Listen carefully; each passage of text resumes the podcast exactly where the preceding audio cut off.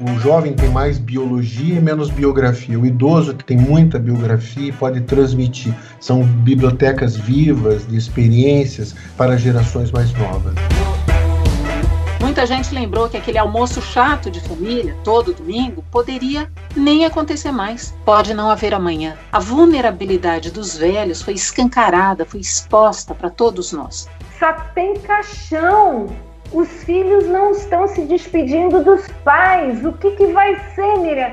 O que nós temos que fazer hoje é, em primeiro lugar, escutar as angústias deles. Não é ficar dando ordem chamando de teimoso. Então, eles foram os primeiros colocados em distanciamento físico e provavelmente vão ser os últimos a voltar. Agora, eu gosto da boa notícia, né? As empresas estão constatando que os profissionais na faixa de 30 a 45 anos estão tendo queda de produtividade e que a produtividade dos profissionais acima de 45 anos está tendo menor impacto. Muitos filhos voltaram a viver e a depender dos seus pais, e isso nem sempre quer dizer um retrato de boa convivência. Quer dizer, por trás daquilo que a gente vê, muitas vezes está algo que a gente não é capaz de supor. No Brasil, existe uma idealização da família como lugar do afeto, do amor, da proteção. E antes da pandemia, os dados já mostravam que quase 90% da violência contra os velhos está dentro de casa. É violência verbal, é violência psicológica, é abuso financeiro, é xingamento, é maltrato, é negligência. Isso está acontecendo dentro de casa agora. Por que, é que os velhos viram fardos na vida das famílias se eles foram, em outra época, pilares dessas mesmas famílias? Por que é que se faz tanta piada de mau gosto com os velhos? Por que é que falar velho para alguém virou xingamento? Quem tem mais tempo de vida tem mais recurso interno para buscar. Ele fala que estamos tudo fodido e mal pago. Ele tem o, o jeito dele e eu respeito e, a, e aprendo. Ele me fez fazer exercício todos os dias. Ele me falou: Miriam, você tem que andar dentro de casa, tem que apanhar sol. E ele me mostrou, ele me ensinou. Não houve tempo em que os idosos estivessem mais na pauta do dia. Tudo por causa do coronavírus, que desde o começo desse ano virou a nossa vida de cabeça para baixo. A gente falava eventualmente sobre os idosos, mas não se falava muito. E agora estamos falando mais do que nunca. Tudo que era deixou de ser. Inclusive o nosso olhar para os mais velhos. Eles estavam lá bem acomodados, no esquecimento geral da nação, se é que a gente pode dizer isso. Né? Ser velho era estar fora do seu tempo na compreensão da nossa sociedade, né? Era ter saído do protagonismo para caridosos papéis de coadjuvante. Isso quando os papéis secundários eram permitidos aos velhos, porque muitos estavam resignados a uma condição triste de abandono, às vezes de violência, de usurpação, quando apenas a sua conta bancária servia para ajudar os filhos, os netos, os sobrinhos, e assim os mais velhos iam vivendo. Aí veio o coronavírus. Muita gente lembrou que aquele almoço chato de família, todo domingo, poderia nem acontecer mais. A vulnerabilidade dos velhos foi escancarada, foi exposta para todos nós.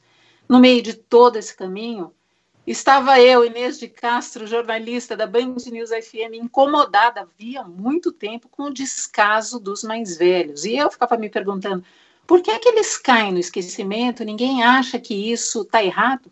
Por que, é que os velhos viram fardos na vida das famílias se eles foram, em outra época, pilares dessas mesmas famílias? Por que é que se faz tanta piada de mau gosto com os velhos? Por que é que falar velho para alguém virou xingamento? E foi dessa forma que nasceu o projeto do podcast Linha do Tempo, aqui na Band News FM.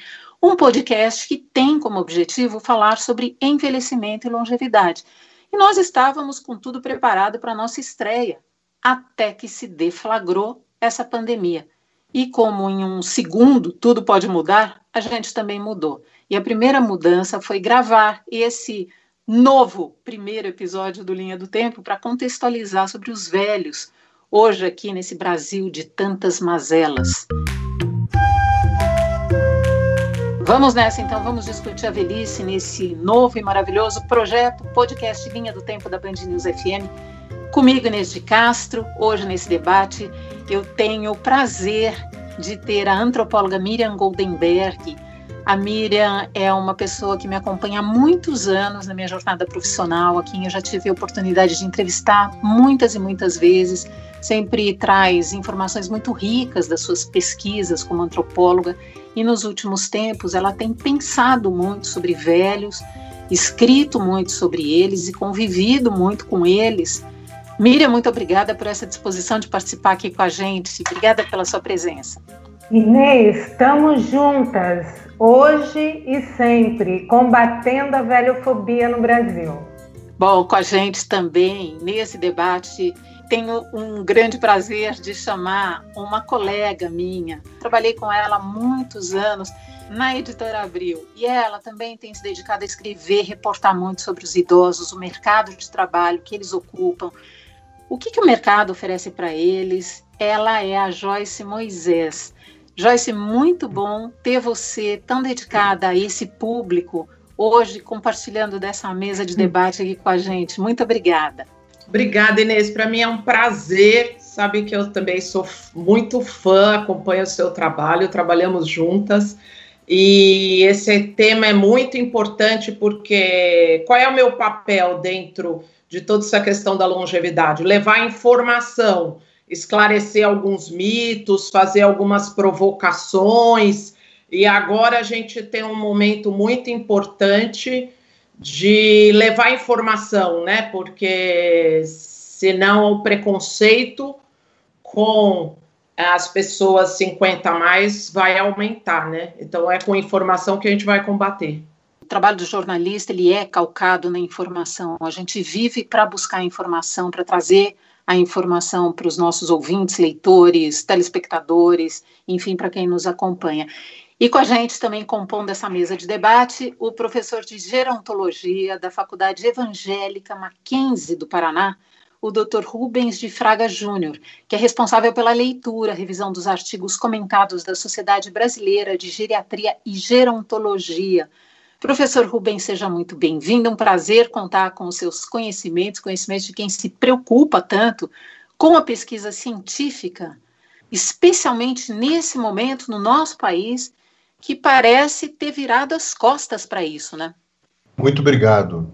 Eu agradeço o convite e sedento de ansiedade para poder discutir um pouco um assunto tão relevante que você mesmo colocou, que hoje existe visibilidade naqueles que eram até invisíveis, né? Eu vou começar com a doutora Miriam Goldenberg. Miriam, nós estamos lidando com bastante dificuldade nesse jogo do longe perto dos idosos, né? Parece que só agora a gente entendeu que eles nos fazem falta.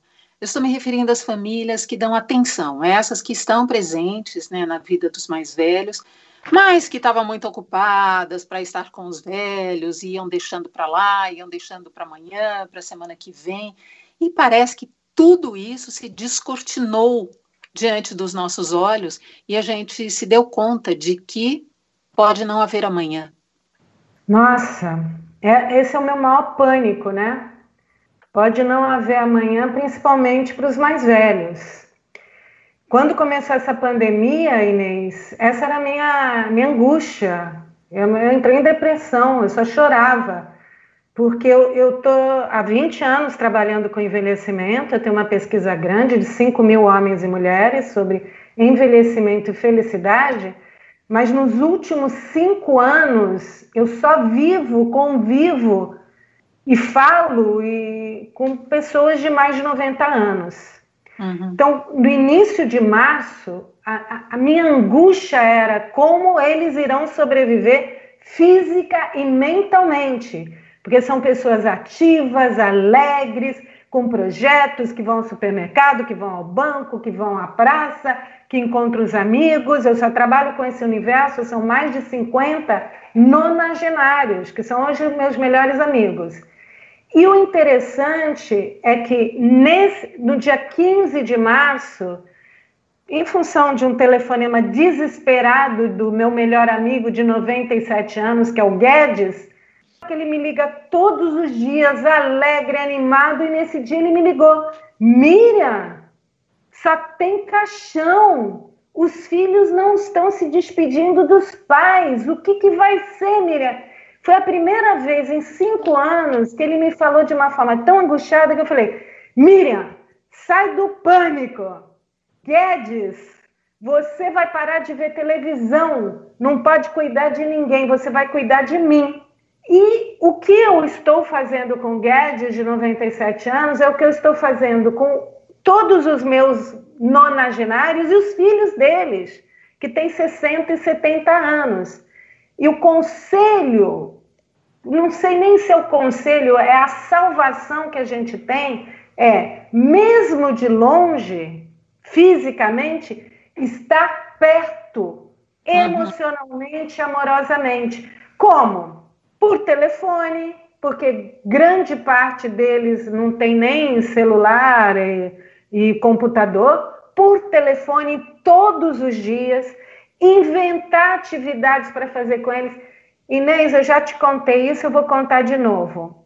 Ah. O Guedes Joyce, todos os dias me liga às seis da tarde, a gente faz um joguinho de palavras e ele recita a, a, a história de Inês de Castro para mim, dos Lusíadas, de Camões, alguns versos Maravilha. ele sabe de cor, 97 anos ele sabe de cor. Então, o que nós temos que fazer hoje, em resumo, é, em primeiro lugar, escutar as angústias deles. Não é ficar dando ordem chamando de teimoso. Em segundo lugar, compreender o que eles estão vivendo, porque são pessoas que não têm a mesma perspectiva que os jovens. Como que eles vão viver nessa prisão? Eles querem saber quando isso vai terminar para eles poderem encontrar os amigos. É. Encontrar dentro de casa atividades que a gente pode compartilhar a memória, a inteligência, a criatividade, o amor. O Guedes hoje, que estava desesperado, ele me liga, Joyce, e, e para a gente fazer um joguinho de palavras, e ele, no joguinho de palavras, amigo, aparece a palavra amigo, ele, amigo é coisa para se guardar do lado esquerdo do peito. Então, a gente pode cantar, a gente pode ler, a gente pode recitar, a gente pode amar e principalmente a gente pode mostrar o quanto eles são importantes para nós e para toda a sociedade brasileira. Doutor Rubens, deixa eu te colocar aqui no meio desse debate. Eu queria te perguntar: dar-se conta da condição de velho? Estou é, falando da pessoa que se percebe nessa condição, né? Mais vulnerável. Agora você não pode isso, agora você não pode aquilo, agora você vai ficar isolado, a morte está mais de olho em você do que no resto da população por mais que a gente não diga muitas vezes, é a percepção da pessoa mais velha, muitas vezes a gente só vai envelhecendo, mas não pensa nessas questões que foram tão expostas pela pandemia e que abateu fortemente muitos idosos. Por outro lado, muitos idosos, e aqui não estou falando só do, dos que sofrem de alguma doença, né? Eles também têm se mostrado pilares muito fortes das suas famílias, o senhor não acha? Sem dúvida o nosso papel durante já mais de 30 anos ensinando gerontologia na nossa faculdade é despertar nos nossos alunos jovens exatamente uma atitude mais otimista em relação ao processo de envelhecimento. Envelhecer não é adoecer. Né? É, é, claro, o idoso ele está mais vulnerável a doenças como infecções, ele está mais vulnerável a sofrer de doenças crônicas como hipertensão, diabetes. Nós vivemos numa sociedade que deifica ideais de juventude ainda hoje. Não, não muito tempo atrás, nós nos preocupamos e tal com é, teorias como anti-envelhecimento e tal. Isso é uma forma de negar o nosso processo de envelhecimento. É, não existe fontes da juventude, mas cada fase da vida humana, cada fase do curso da vida, a infância, a adolescência, a, meia, a, a a meia-idade, enfim, o envelhecimento faz parte da vida humana. E nós vamos envelhecer e não vamos adoecer, como é o exemplo desse senhor que a colega acabou de falar. No meu dia a dia, o que eu tenho visto é assim: pessoas idosas acima de 80 anos, 85 anos, reagindo de uma forma ao confinamento. E pessoas uhum. entre os seus 60 e 70 anos reagindo de uma outra forma. Então eu, eu vejo no início assim essas pessoas muito idosas um medo, um medo mais assim, medo de autoproteção, um medo mais defensivo num primeiro momento, é, e eles tentam daí ressignificar, né? É, muitos até ficaram estressados, eu tive que acompanhar mais de perto, como o telefone, se mantendo presente com eles, né? Agora tem esses idosos de 60, 70 anos, são idosos assim que têm um pouco mais de liberdade e que é muito difícil de segurar eles em casa filhos em home office, netos longe da escola também. Então, é, é, eles parecem que estão encarando até de uma forma mais leve. Né? Hoje ainda conversava com uma paciente minha de 65, ela duas vezes por semana está descobrindo, sabe, trabalhos em madeira, arte terapia, mas de outro lado a gente vê no, nos arredores das grandes cidades como Rio, São Paulo, né, é, pessoas vivendo num ambiente de 20 metros quadrados ali três gerações, né? Claro, o jovem tem mais biologia e menos biografia. O idoso tem muita biografia e pode transmitir. São bibliotecas vivas de experiências para gerações mais novas, né? Muito legal essa colocação. Joyce, eu queria falar com você exatamente sobre essa faixa de idosos, que são os idosos mais jovens, né? Essa galera de 50 e tantos, 60 anos, que começa a se identificar nessa faixa do envelhecimento, começa a se perceber mais, mais velho. E esses, no mercado de trabalho, eles foram os primeiros a serem afastados das suas funções nas empresas, porque eles compunham o chamado grupo de risco. E muitos deles se ressentiram demais, porque parece que aquele rótulo do velho foi estampado bem na cara deles. Se eles não queriam ver antes, estavam fingindo que não era com eles, nesse momento não deu para fugir disso tudo, né? E isso não foi bom para muita gente. A gente vinha num movimento muito bacana de, de um resgate da valorização do profissional 50 mais.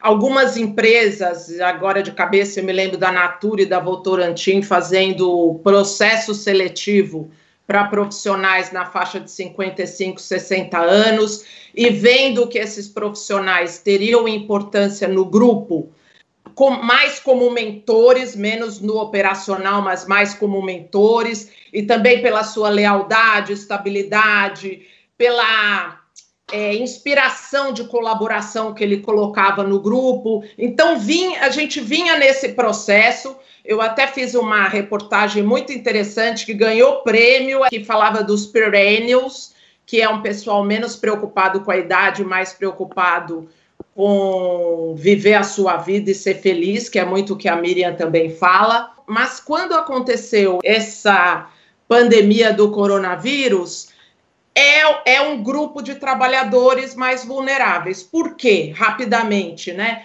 tem quatro questões. Que primeiro, ele é um, ele entra no grupo de risco, embora a doença não seja uma doença de velho, mas ela aumenta o risco quando junta com doenças pré-existentes que são típicas de das pessoas mais idosas. Então ela é grupo de risco. Do dia para a noite todo mundo teve que fazer trabalho flexível e remoto, né? Todo mundo teve que trabalhar em casa né, acelerou esse processo de transformação digital, mas ele é mais novo para quem trabalhou 30 anos do modo presencial, né? Uhum. Então, se é desafio para todo mundo. Para quem não estava muito habituado, o desafio é maior, né?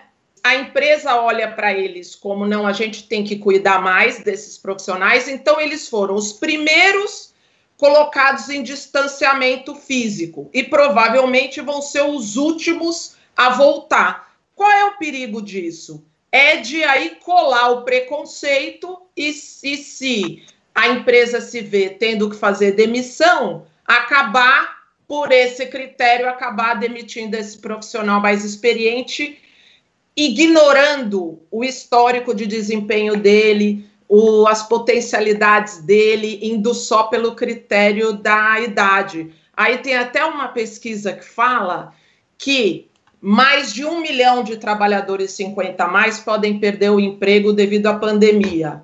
É um estudo do Laboratório do Futuro da UFRG, com a Labore, com a Márcia Tavares. Agora, eu gosto da boa notícia, né? Porque é, gente... eu ia pedir para você dar boa notícia, porque senão é... eu já ia começar a ficar triste. Já Não, eu também. Eu quero dar boa notícia. O Cláudio Garcia, que é um colunista do Valor Econômico, é um grande profissional brasileiro, mora em Nova York, estuda pessoas e empresas, e diz que as empresas estão constatando que os profissionais na faixa de 30 a 45 anos estão tendo queda de produtividade. Por quê? Porque eles estão trabalhando em casa, eles estão com o estresse do medo das despesas, eles têm que dar atenção para filhos pequenos e pré-adolescentes que eles estão fazendo o papel de professor, né, dentro de casa, e que a produtividade dos profissionais acima de 45 anos está tendo menor impacto. Quer dizer, os de mais de 45 anos estão conseguindo produzir mais do que os de em relação aos de entre 30 e 45. É, é, o profissional, é, 45 mais, 50 mais, ele tem a contribuir e ele tem condições de superar as dificuldades. Né? Bom, não tem dúvida que é uma boa notícia, porém me causa um certo receio de que a gente estabeleça, então, a partir de agora, uma espécie de disputa para ver quem fica e quem vai se vamos ter de retornar aquele panorama antigo, né? Dos velhos brigando com os mais jovens, quem sabe mais, quem pode ficar, mas a ver. Eu só queria fazer uma colocação com relação à questão da idade cronológica. Nós temos, quando a gente faz uma avaliação pré-operatória, a gente leva em consideração a idade cronológica. Até tem a escala ASA dos, dos anestesistas, fala que seria risco 1, né, do paciente ter mais de, de 65 anos. Mas o que a gente observa, eu posso ter um indivíduo de 40 anos que seja tabagista, que, que use muito bebida, uso nocivo de bebida alcoólica, que esteja hipertenso, diabético, ou com alguma outra doença, ele pode ter um risco pré-operatório muito maior do que um idoso de 90 anos. É, o mundo pós-Covid, né, é, ele realmente, eu acredito que possa ter esse preconceito é, em relação a, ao velho, mas é uma questão de esclarecer melhor as coisas. No Brasil, né, até se falou entre aspas que o coronavírus rejuvenesceu no Brasil, pegando muita gente mais jovem. Doutora Miriam, nós conversávamos recentemente sobre esse novo protagonismo dos mais velhos e você me alertou para uma condição de vulnerabilidade dos idosos, que é uma condição praticamente invisível, sobre a qual pouco se fala, que é a da violência contra o idoso.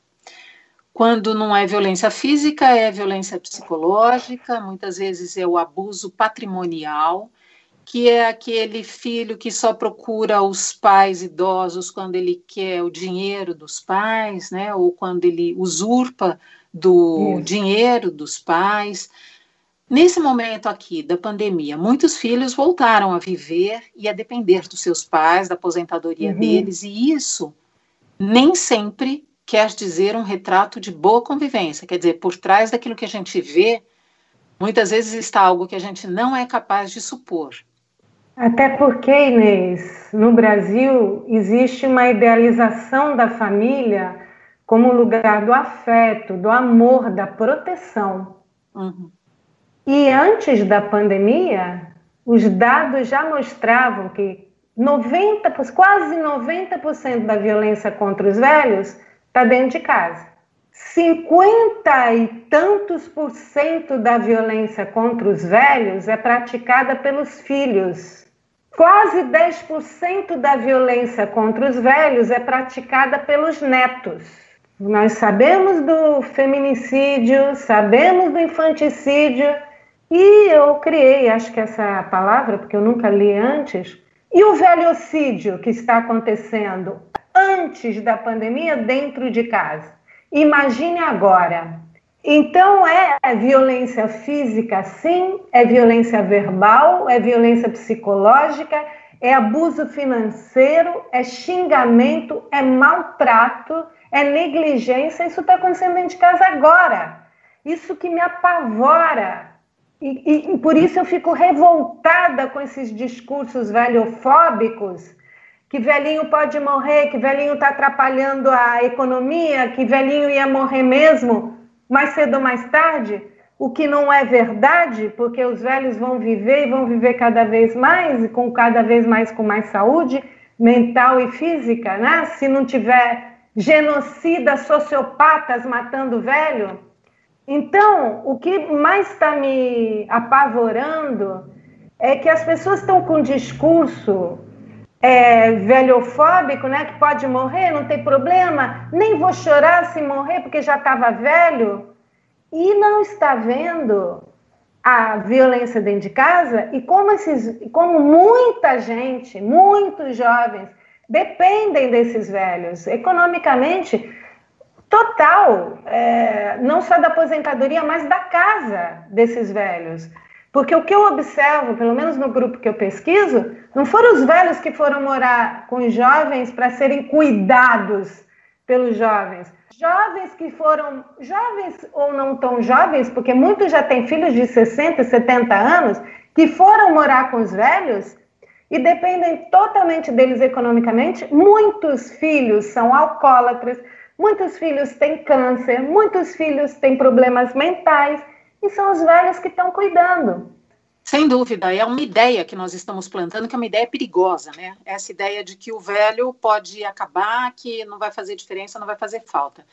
Joyce, é. É, vamos falar um pouquinho de um outro aspecto da realidade dos mais velhos.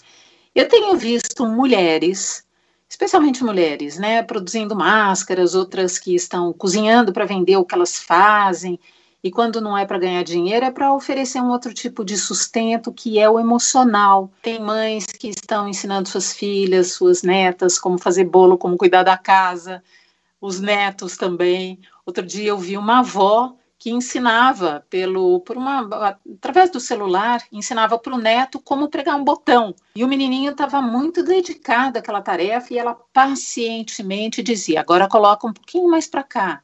Agora põe o dedão em cima do botãozinho.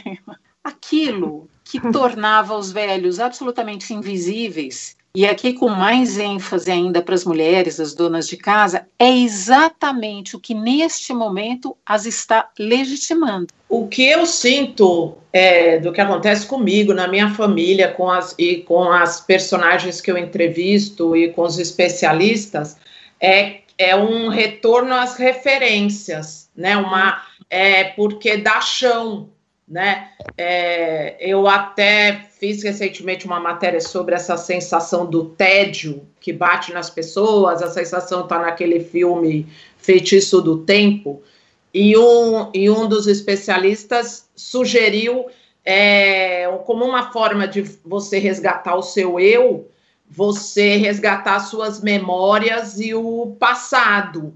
Então, acho que isso entra dentro do, dessa busca de referências, né? É o chão, é a, é a avó, é o meu sangue, é a sabedoria. Eu tenho visto vários executivos é, que nunca tinham tempo para nada, indo para a cozinha e colocando a foto do bolo que fez, que lembra aos avós, né?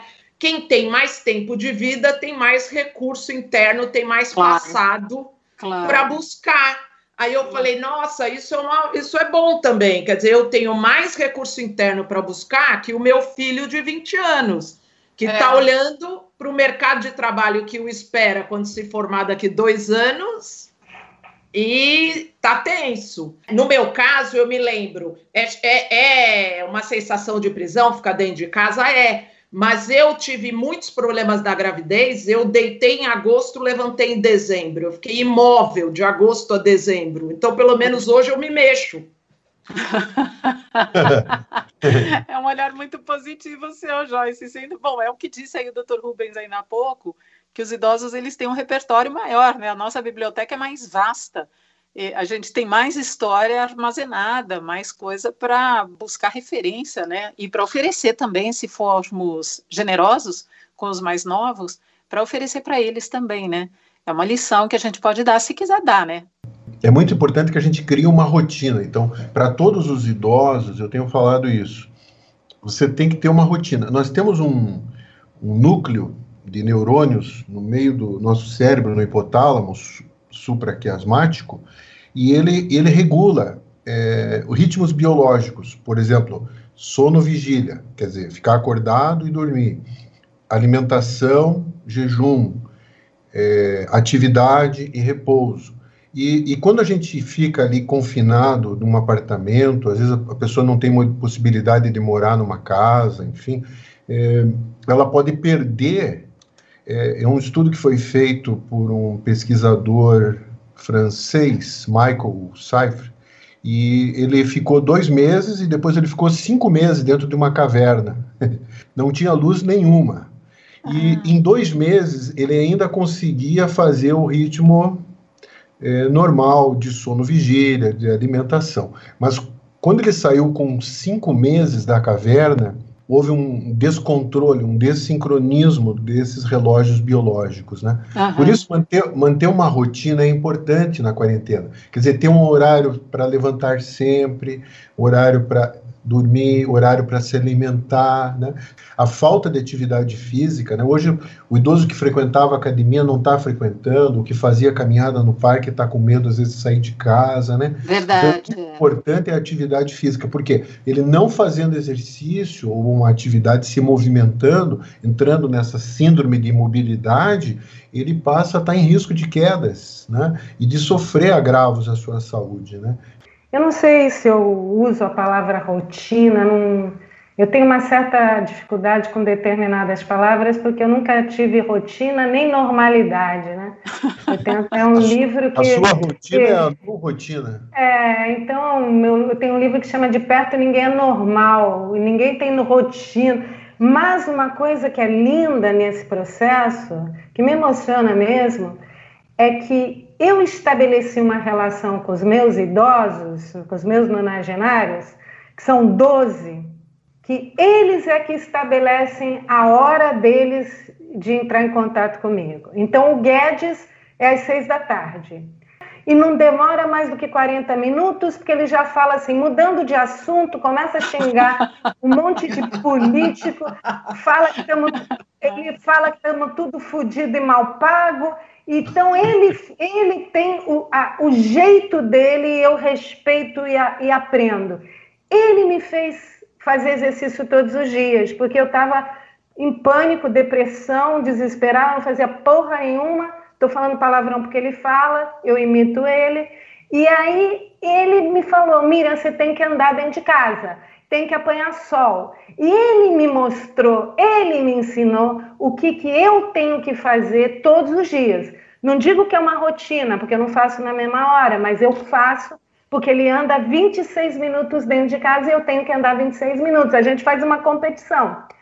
Então, tem um lado desse aprendizado. Eu acho que nós nunca, eu não devemos usar mais a palavra normalidade nem rotinas e nem coisas. A gente tem que mudar as palavras, porque a gente está descobrindo, está inventando uma nova forma de ser no mundo.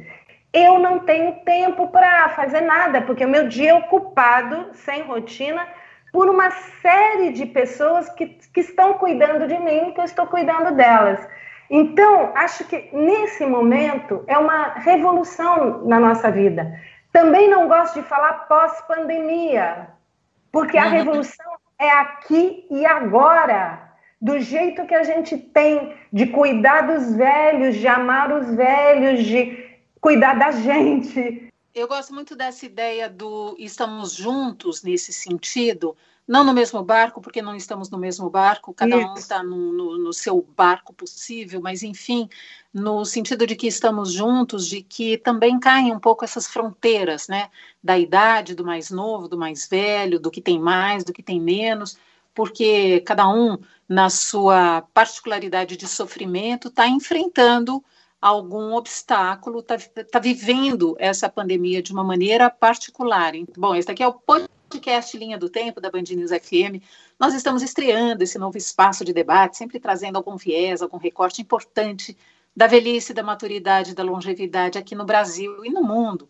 Eu sou Inês de Castro, você me acompanha sempre aqui na Band News FM com os quadros Dentro do Espelho e também no Humanamente. E agora você vai ter a oportunidade de ouvir esse conteúdo aqui sobre envelhecimento, não é um podcast para velho, não, é um podcast para todo mundo, para os velhos, para os novos, para gente que convive com os mais velhos, gente que tem um velho em casa, gente que está olhando um velho do lado de fora. Estamos falando para todos nós que vamos envelhecer. E como disse uma entrevistada outro dia, a doutora Tânia Alves, a gente envelhece como a gente vive.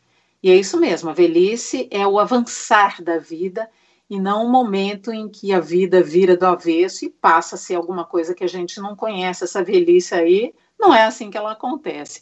Joyce, você estuda né, esse mercado de trabalho para os idosos. Eu queria muito saber como é que o mercado está se adaptando aos mais velhos no sentido de oferecer produtos, serviços. Você acha que o mercado está se adequando bem é, a gente vinha num, num processo né, de, de valorização. É, tem até um livro muito bom do Jorge Félix, que ele fala da economia da longevidade, mostrando que é um, é um grupo que, importante para fazer girar a economia. É, tem uma pesquisa da, da FGV é, que foi pesquisar onde estão os idosos e, e sobre a renda o quanto eles têm de renda e essa renda é importante, mas as coisas agora elas deram uma tumultuada, né? É difícil dizer para frente, vai ter que começar a pôr tijolos, tijolos de novo, né? A gente vinha numa constatação, por exemplo, de shopping centers, de que de cada 10 frequentadores, quatro eram 50 a mais. Então, os shoppings tinham que oferecer produtos e serviços para esse público. É, mas agora a gente tem que talvez relembrar isso e começar essa conscientização de novo, porque vão ser muitas demandas, né? É, é a sociedade toda precisando de produtos e serviços, né? Todas, de todas as idades. Bom, uma coisa inquestionável, estaremos de olhos muito abertos, né? E quem não estiver com os olhos muito abertos vai perder oportunidades, no sentido mesmo de negócios, de trabalho. Dr. Rubens, o Centro de Prevenção e Controle de Doenças dos Estados Unidos chamou atenção para a solidão, o estresse, a ansiedade, a tristeza e a depressão dos idosos durante a pandemia. Como é que o senhor tem observado essa realidade aqui no Brasil? Na minha opinião, é, é um problema, porque é, a solidão e, e, a, tristeza, elas tendem a aumentar níveis de citocinas no sangue. O que significa isso? Significa que o organismo do idoso se torna mais inflamado. Uhum. E, e, essa inflamação aumenta o risco de trombose, de doenças como infarto, AVC, derrame cerebral, né?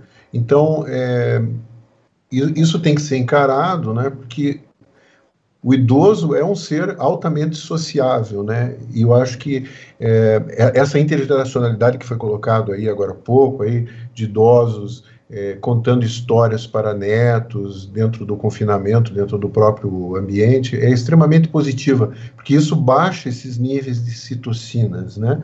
Que, que não são favoráveis ao envelhecimento saudável, né? Então, é, o abraço ele libera no nosso sistema nervoso central é, um, um, hormônio chamado ocitocina, que é um hormônio ligado à confiança ó, e, e, libera também serotonina, né? Então, nós estamos tendo falta um pouco desse estímulo, né? Porque nós não estamos intimamente nos abraçando como a gente se abraçava antigamente, né? Tá fazendo Mas, falta mesmo. É, o que eu sinto assim nesses idosos é que eles precisam de suporte, né? é, e, que, e, que, muitas vezes eles vêm fazendo já um quadro depressivo, né? Estão compensados e durante o confinamento eles descompensam esse quadro, né? Então precisam é, de, de, uma abordagem psicológica adequada, de uma abordagem é, médica também, né? Então uh, o que a gente percebe é, pelo menos o que eu tiro de dessa história toda atualmente é que é, os idosos eles não estão tão preocupados com o futuro, eles querem viver o aqui e agora e eles curtem esse lance de fazerem uma arte terapia, de jogarem cartas, é, eles sentem a, a, necessidade do apoio de outras pessoas, né? E às vezes não precisa ser família, pode ser desde o porteiro do prédio, alguém que possa se oferecer, algum vizinho que você po possa oferecer para fazer uma compra no, no, no mercado para eles, né, e trazerem isso para suas casas, né, e, e também podem fazer algum tipo de movimentação em casa, algum tipo de atividade física, não precisam necessariamente sair para caminhar na rua, mas eles podem estar se movimentando dentro de casa, né? Miriam, você, como você contou ainda há pouco, né, você convive com muitos amigos nonagenários, os seus companheiros de todo dia, fala muito com eles, está sempre em contato, eles cuidam de você, você cuida deles. Eu queria trazer aqui a nossa conversa um fato que aconteceu outro dia. A gente ouviu uma jornalista chamando um colega dela de Gagá, porque hum. ele disse algo com, que, com o qual ela não concordava. Falou alguma coisa que ela não concordou. Os termos velho, gagá, caduco, eles ainda fazem muito parte do nosso dicionário de ofensas, né, com relação aos velhos, e a gente usa esses termos quando a gente quer ofender bem, colocar alguém bem para baixo. Que percepção os velhos têm disso? Como é que eles se sentem diante dessas ofensas? Ou será que eles já não estão mais nem aí para isso, hein? Olha, o que depende o que é ofensivo, o que é considerado ofensivo. Vou dar um exemplo para você, Inês. Há muitos anos eu uso velho, né? Não uso idoso, não uso terceira idade e tal. E eu tenho até um livro chamado Velho é Lindo, porque eu acho que velho é lindo porque todo mundo é velho, hoje ou amanhã. Todo mundo é velho, não tem escapatória. Velho é lindo e tem beleza na velhice. Eu enxergo beleza na velhice e falo que velho é Aliás, lindo. deixa eu fazer uma parte aqui, porque eu tô com um velho lindo bem aqui na minha frente. É. E a Miriam Gondeiberg quer nada menos do que a liberdade de Simone de Beauvoir e a felicidade de Leila Diniz. Foi o que é. disse a revista TPM a respeito do velho é lindo. E a capa é. não podia ser mais inspiradora, porque são dois é velhos na praia absolutamente nus, saudando o sol. Tá linda essa foto. Dois nonagenários, dois nonagenários. É. Então, Inês, quando conheci e comecei essa pesquisa com as pessoas de mais de 90 anos, foi em março de 2015, eu fui fazendo um grupo de amigos e uma das minhas amigas queridas, a Nalva, 92 anos, pianista, escritora fantástica, falou: Miriam, para de falar de velho, Miriam. Porra, eu não sou velha, eu, eu estou na flor do outono. E ela não gostava de velho. E começou uma polêmica com os meus amigos nonagenários, que a gente se encontra, é um grupo que. Se, eu tenho 93 anos, por isso eu estou no grupo. A gente se encontra sempre para tocar piano, para cantar música e tal. E a, a minha outra amiga Jete, de 92, falou eu acho lindo, velho. A Miriam ama os velhinhos dela. Ela, nós somos os velhinhos da Miriam. Ela é uma escutadora dos velhinhos. Então, pra, se para Nalva é uma ofensa, porque ela diz que está na flor do outono, para a Jet, para o Guedes, eles amam seus meus velhinhos. E eu acho, sinceramente, que isso, falar velho, não é ofensa. Agora, falar que é teimoso, falar que é gagá, falar que é, é, é esclerosado, falar, isso, mesmo que em tom de brincadeira, é ofensivo, não só para os velhos, para mim é ofensivo, para todo mundo que respeita, que admira e que convive com os mais velhos é ofensivo. Então, o nome que, que dá deixa eles a falarem qual que é, como eles gostam. E, na verdade, eles não têm rótulos e etiquetas. Não é porque eles têm 90 que eles são, se sentem com menos alegria, menos projetos, menos realizações, menos amor e até menos tesão. Alguns até têm tesão na vida que eu não tenho. Na vida, não sei nem se no sexo, mas na vida. Então, é, eu acho que a gente tem que começar a enxergar as pessoas sem rótulos, sem etiquetas. E é isso, é assim que eles se enxergam. Eles não se acham velhos. É, tem um, tem, pois poderia não, só. É, tem um. Vocês devem ter ouvido falar do livro Blue Zones, né? Eu acredito, todos vocês. Então, o, o Dan Buettner, jornalista, que publicou na National Geographic há muitos anos atrás, ele foi, junto com o pessoal é, do Instituto de Envelhecimento dos Estados Unidos, pesquisar algumas zonas onde existe maior população de centenários, né? E em Okinawa chamava a atenção exatamente isso que a Miriam falou, né? Que é os centenários de Okinawa, o Japão tinha, uma época, acho que 40 mil centenários, Okinawa é uma ilha no sul do, do, do Japão, né? E ali tem, tinha três coisas que ele citava. A primeira delas era o Hara Hashibu, né? Que é 80% cheio. Os centenários de Okinawa, eles se alimentavam lentamente, comendo algas, comendo legumes, né? É, uma dieta mais menos calórica, né? Por assim dizer, né? É, em segundo lugar, é, tinha a questão do Ikigai. Ikigai é o sentido da vida, né? O motivo pelo qual você se levanta todos os dias pela manhã, né? Então esse uhum. é, esse propósito de vida ele é, era muito intenso no, nos centenários de Okinawa, né? E em terceiro lugar o Moai, que é uma estrutura de suporte social que que ajudava, quando você é jovem, você ajudava nos moais de pessoas mais idosas, e quando você ficava velho, você recebia é, ajuda de outras pessoas mais jovens, né? É, o, o, Ikigai, o propósito de vida, não é uma coisa tão difícil assim. É, uma senhorinha de 100 anos, até eles entrevistaram na época, na, na matéria da Nature, mostrando que ela levantar, tomar o seu café pegar o seu baldinho de pano e subir numa escadinha e colher umas frutinhas cítricas, ela passava o dia fazendo isso e ela sentia muito prazer de fazer isso e adorava fazer uhum. isso. Então, no, o Ikigai não precisa ser um, algo muito difícil, né? Algo muito complicado. É, porque quando a gente fala em propósito, fica parecendo uma coisa tão elaborada que a gente tem que estudar, é, fazer um PhD para descobrir qual é o nosso propósito de vida. Não exatamente, né, doutor? Sem dúvida.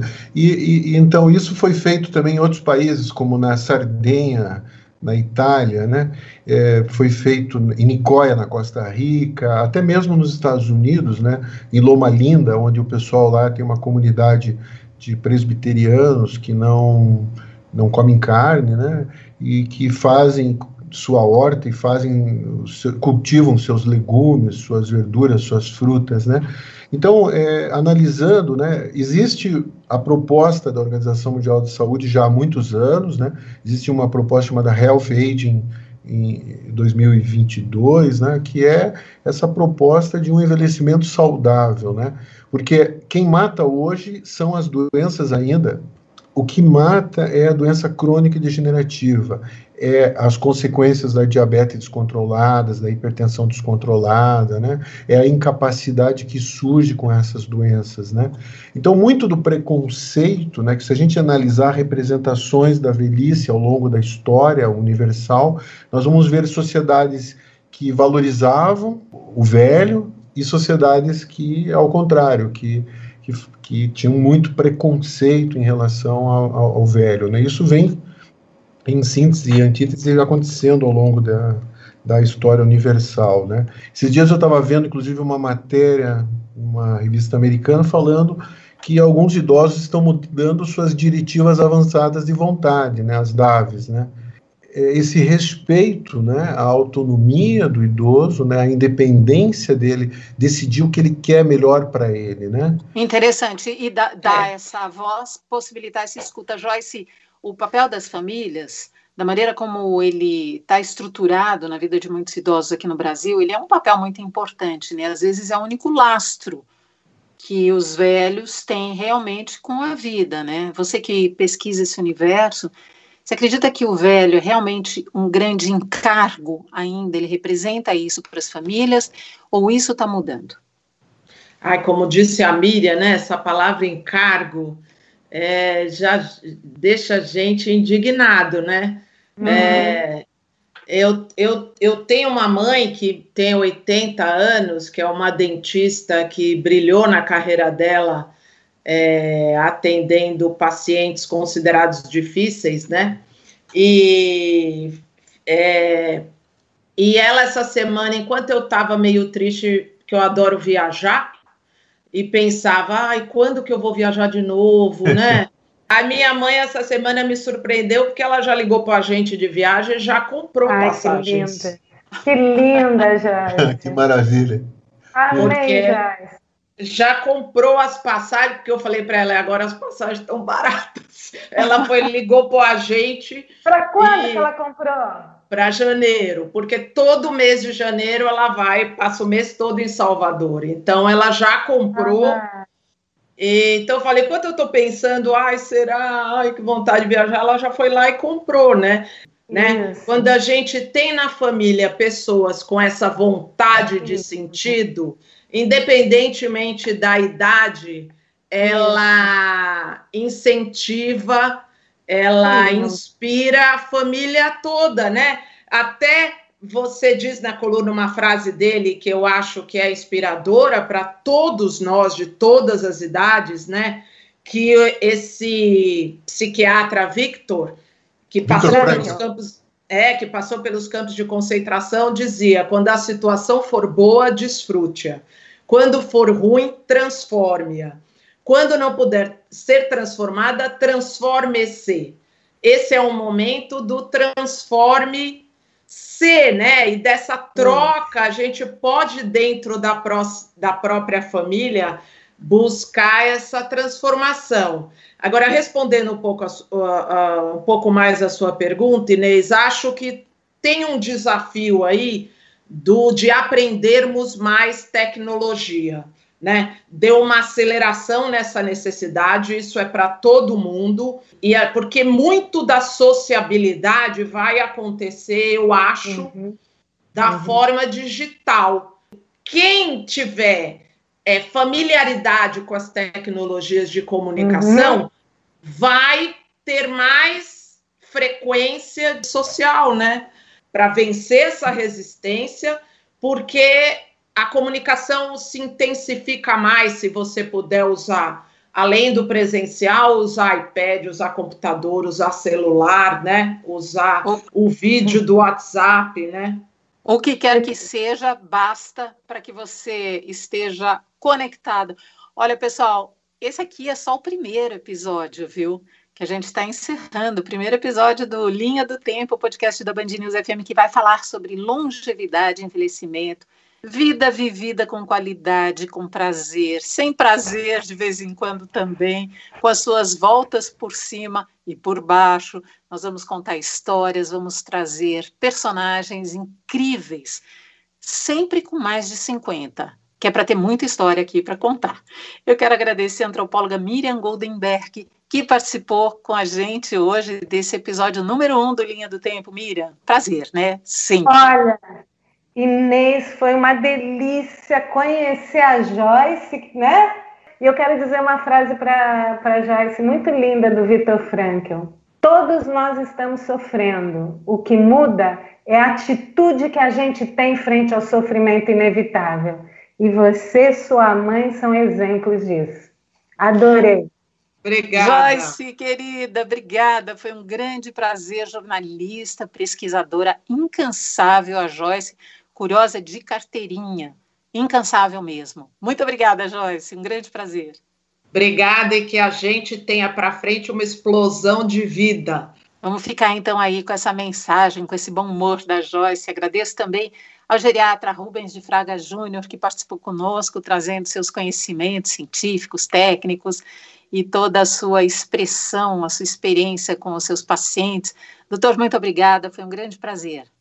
Eu é que agradeço, Inês, e um prazer muito grande também poder debater aqui com o Joyce e com a Miriam Tive contato já com o Vitor Frankel também, com a terapia dele, com colegas aqui na minha cidade.